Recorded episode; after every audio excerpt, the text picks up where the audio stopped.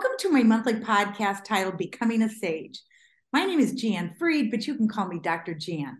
I interview people about wisdom, how to find meaning on a daily basis, a concept I call breadcrumb legacy. I'm passionate about helping people get from where they are to where they want to be, particularly in the second half of life. I also say I'm out to retire the word retirement.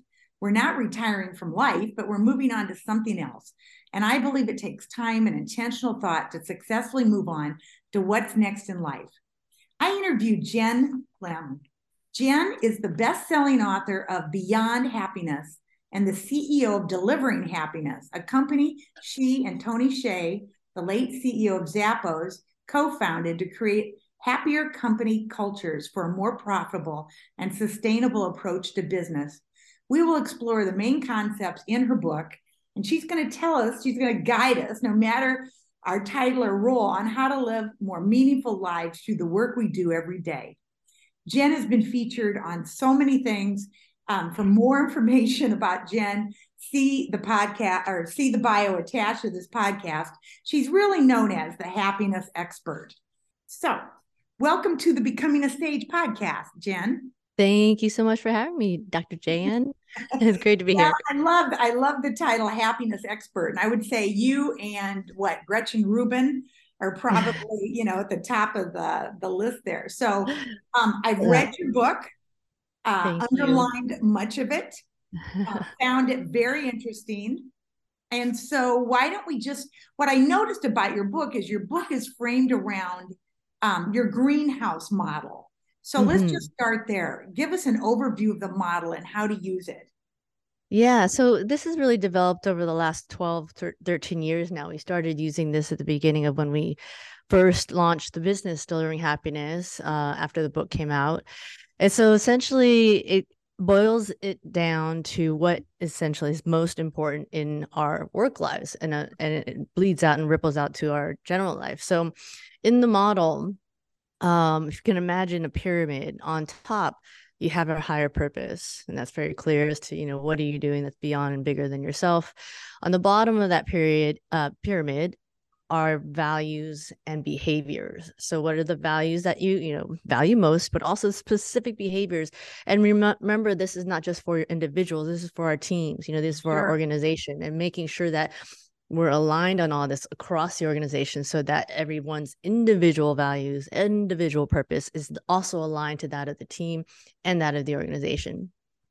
Uh, so in the middle of the pyramid uh, is what I call the greenhouse conditions, and this is a mix of what we've known uh, from the science of happiness and also what it takes to run today's modern organization. Because we got to admit, you know, like the way we used to work doesn't work anymore, especially since since 2020 when we got 2020 um, and so elements of that include from the scientific of happiness standpoint um, a sense of autonomy or control, a sense of progress that we're learning, growing, and developing, a sense of connectedness. So, actual meaningful relationships, not just topical ones like, you know, what you're drinking for happy hour or what you're binging on Netflix.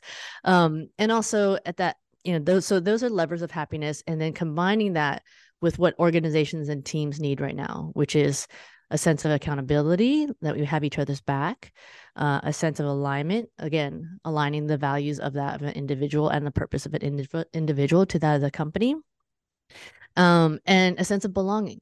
So, more important than ever, everyone needs to have a voice, be felt that they are heard and understood, and have a sense of psychological safety that they can actually express themselves in these authentic ways. Yes, no, I think that's definitely true. I mean, and the whole emphasis on isolation and, you know, so like you said, mm-hmm. belonging.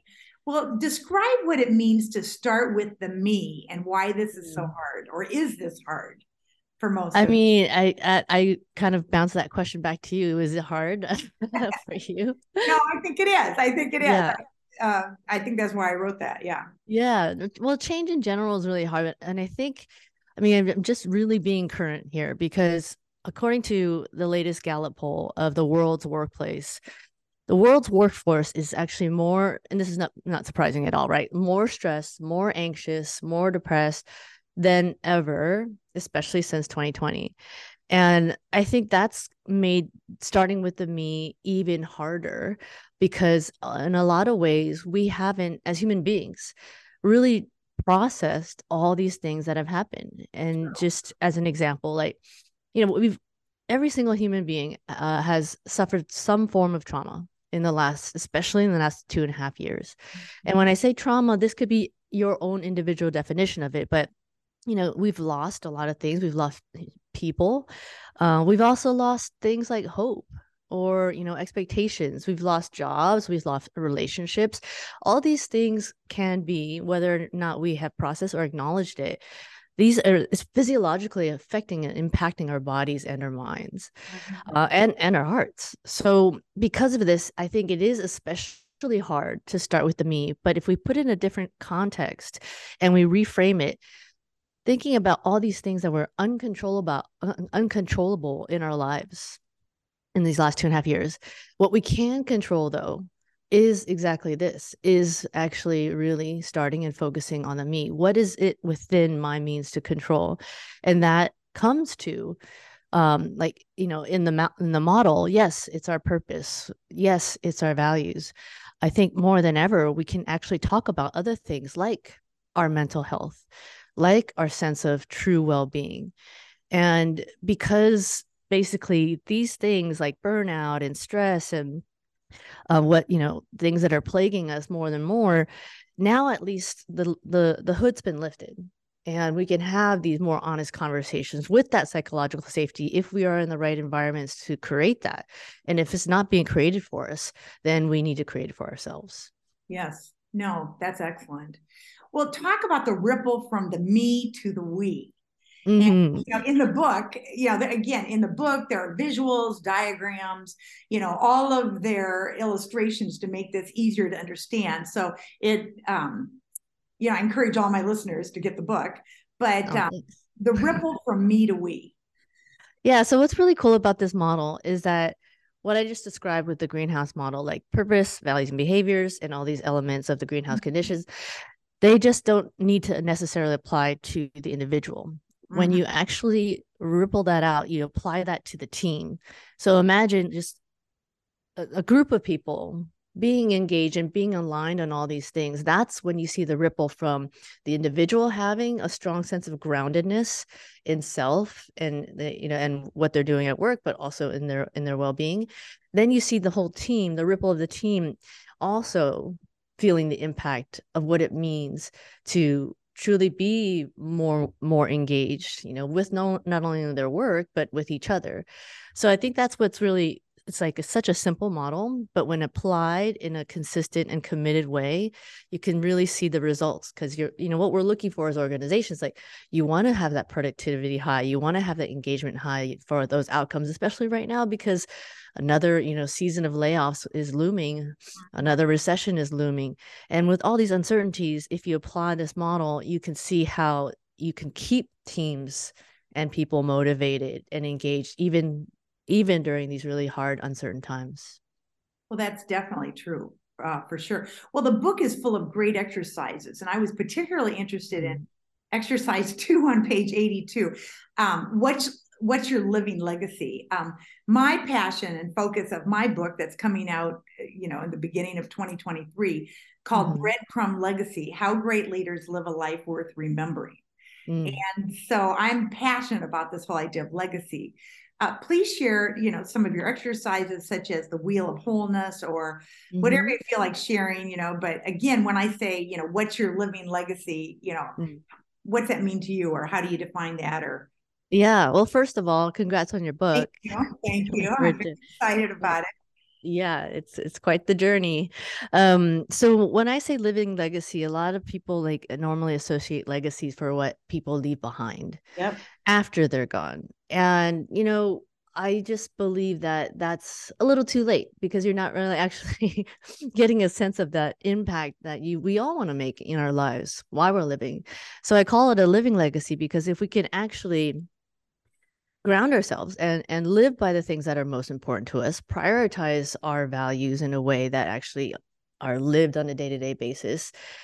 Make that sense of you know uh, impact because we are actually you know living our purpose on a day-to-day basis then that's make that's what makes it a living legacy. It's like exactly all the things that you would like to be said you know the exercise kind of leads you through that um yeah. in your eulogy but not to be morbid because you could be living those things right now yes and i talk about that in my book i mean that's kind of where i developed this breadcrumb legacy concept that we're leaving it in bite-sized pieces all the time i'm leaving some mm. of you today you're leaving some of yours with me mm. and actually um, jenn i have a chapter in my book called uh, uh, embracing death mm and so I just wanted to talk about this a little bit. I, in kind of share a story. I wanted to talk about Tony, the founder of Zappos and the author of you know Delivering Happiness and co-author with you, uh, by sharing a personal story. In in 2008, I was teaching full time at a college.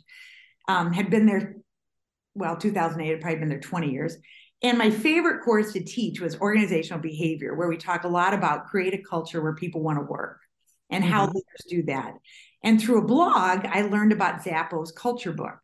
And the writer said in the blog that he had received a free copy by emailing Zappos and saying the book would be used in teaching a course. So I immediately emailed Zappos and I received the 2008 edition of the culture book. And I used it every year and I still reference it. And I'm not sure if they still publish a culture book, but the latest one I found on Google was from 2010. So mm. I don't know if they still do it or not, but I would constantly use that and use that with actually in leadership workshops, talking with other organizations about, you know, if you want to reinforce your culture, create a book, you know, self publishing, you know, collect mm. stories, create a book. Well, when I learned that Tony had died, I pulled out the book and I had never noticed it, but it was signed. Mm-hmm, mm-hmm. Said, Thanks for using this book, Tony. Mm-hmm. Now, whether he actually signed it or not, I'll never know. But I was a fan of all that he created and was continuing to create. And mm-hmm. you mm. write very beautifully at the beginning about, you know, your law, your grief and the loss of Tony. And at the end, you acknowledge Tony's brilliance and the influence he had on your life and your career and your thinking. And I've just done so much grief work. Um, mm-hmm. I'm a hospice volunteer. I believe, like you said, so many things with the pandemic, so many things we've lost, and there's a lot of grief associated with that. Mm-hmm. And um, so you do a beautiful job of, you know, acknowledging, you know, how much Tony meant to you, and um, you know, you, and purpose is so important to your work. It's important to my work. And mm. in fact, I'm taking a purpose course right now with Chip Conley of the Elder Academy. Yeah, that's awesome. Yeah, and I went to Baja in uh went to Baja in July. Mm-hmm. And, um, and I've interviewed Chip and I cite him in my book and you cite him in your book. Um, mm-hmm. Um, you know, do you think I mean one of the things that you know, I didn't know Tony, I didn't really but I started doing all this research into him and his life and what he was creating in Las Vegas and you know, do you think after selling Zappos that maybe he lost his purpose? I mean, I'm not looking for any inside scoop, but um, now there's a book called, uh, you know, out on about Tony, Happy at Any Cost. Um, I haven't read it, only blurbs, but it kind of reminded me of, you know, Anthony Bourdain and some of the stuff that's coming out about him. I mean, do you think that, you know, here he was so much into happiness and all the you know, all the things that he did and said to make people really want to be there and the culture and everything the two of you created. Do you think he's lost a sense of purpose or do you think, I don't know. Mm. I don't know. Yeah, I mean, I think, I mean, of course, it's impossible there's for me to, to. There's a whole lot more. Yeah, there's so many layers to it, and and yeah. and I I never had a sense that Tony lost his purpose. Okay. I mean, even after Amazon was acquired, he was still CEO for many, many years. And right. he was very passionate about downtown Vegas and building out that, rebuilding that community and revitalizing that community yes. with with Zappos employees. And so, yeah, I mean, if anything, I like Tony has always been one of the most intentional and purposeful people that I knew. So, yeah. Um, well, and then yeah, it's kind of interesting. We have a timeshare in Park City. Mm-hmm. So, you mm-hmm. know, then all the research kind of led me to, you know, do all the, I was looking at all this stuff in Park City and, you know, it just, to lose people like that, it's just so. Um, I mean, you know, you you'll carry them with you, and you know, you kind of say that in your book. Um, mm-hmm. And we know that legacy lives on, and that's what we're talking about: impact and. Um, mm-hmm. But it was just, um, I can't imagine to lose somebody so close like that, you know, who was such a significant. I mean, you were co-authors and co-founders, and um, so um, yeah, co-founders. I mean, technically, he he authored "Delivering Happiness." I just helped him with other stuff and launched the book around it, um, the book, and then, then the company. But uh, yeah, I'm really glad to hear that you're uh, embracing these topics because yeah. I think it's so um for whatever reason, especially in our, I think Western society, it's been just kind of like, like you know, brushed under the rug, and and just you know, just one of the things you don't really talk about. Um, but I think, you know, that goes against all the things that we as human beings over our, you know, over generations of what death and life can mean. Um, and so i'm glad that you're really opening up the topic in in your own way because i think it's uh you know there can be beauty in it if we if we if we choose to see it that way. Absolutely. Um, absolutely. and, and uh, but the the like what you're talking about grief and is, is is similar to trauma those things that um i think as you know as just just being real with ourselves and uh, I, th- I read something the other day where uh, this woman basically was suffered from all these burns or on her body on her body and she said people think it's uh, your strength is when you don't feel pain but it really is the strength is when you do feel the pain and mm. you actually accept and embrace what that pain is yeah. and she was talking about her physical pain but i know you know for her also it was like the deeper deeper emotional one mm-hmm. so i think it's so much healthier that we can actually talk about it in in such an open way. I think so too. I, I definitely think so. And um you know it's one of these things where um you know if if we didn't make a difference it, you know, to me the sad thing is if nobody cared you know mm. nobody cared and it didn't matter. So yeah. well i think he signed my book. I, I Knowing I, Tony, I, I, wouldn't put it past him. I yeah, think he probably did. I think he signed it. It was 2008. And uh, so that was really good. Yeah. I always like to cool. ask interviewees, and I know you have a hard stop here, but I always like to say, what mm. else should I have asked that my listeners need to know? You kind of like your last words of wisdom. What would you like to say that um um you know my, my focus is wisdom my focus is wisdom mm-hmm. uh, you know helping people live you know mm. their best life and you know beyond happiness yeah. um, what would you say? Uh, i think one of the the themes in in in the book that i've been talking to a lot because people it's on people's minds and and in trying to assess like what do we do? You know how do we actually live our best lives in a time that really we're still learning from? So one of the themes themes is this greenhouse metaphor. And as I wrote about, Tony used to talk about, you know, us leaders as leaders, we we want to be be growing these conditions of greenhouses of people. We don't have to be the tallest tree or the biggest plant, but we want to have grow these conditions and create these conditions so people can grow. And the only thing that was missing for me that I didn't realize till 2020 happened till Tony passed till writing this book and process everything is that yes we we want to nurture other greenhouses but the more important thing to remember is that we also need to nurture our own greenhouse too in parallel so it's like the old metaphor or, or old like the, the airplane analogy right of just like the oxygen mask put it on first and maybe we forgot because we haven't flown for two and a half years right. but um but that was a huge reminder for me as I finished the book. And now that we're having these really honest, real talk conversations um, about, you know, mental health, like even you know, Surgeon General just announced just a week or two ago how mental health is playing a really big role in people's well-being or lack of, yes. and calling it out that over seventy-five percent of people think that um, they have at least one uh, like something that is awry in their mental state. And uh, I think over 80% of those people also think that it's from the workplace. Yes. So just uh, just to come to terms to realize and remember and actually be our own scientist, you know, or be our own gardener, if you will, right, right. of trying to understand what it is that we really need to nurture our greenhouse.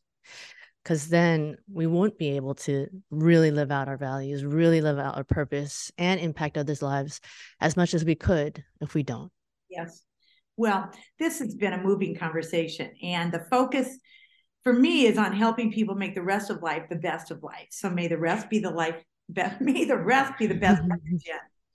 Thank you. Thank you, Dr. And I Jen. also write a column for Training Magazine. So I'm going to be writing about our interview and writing about your book. And um, because oh, thank you. perfect, it's perfect for these times.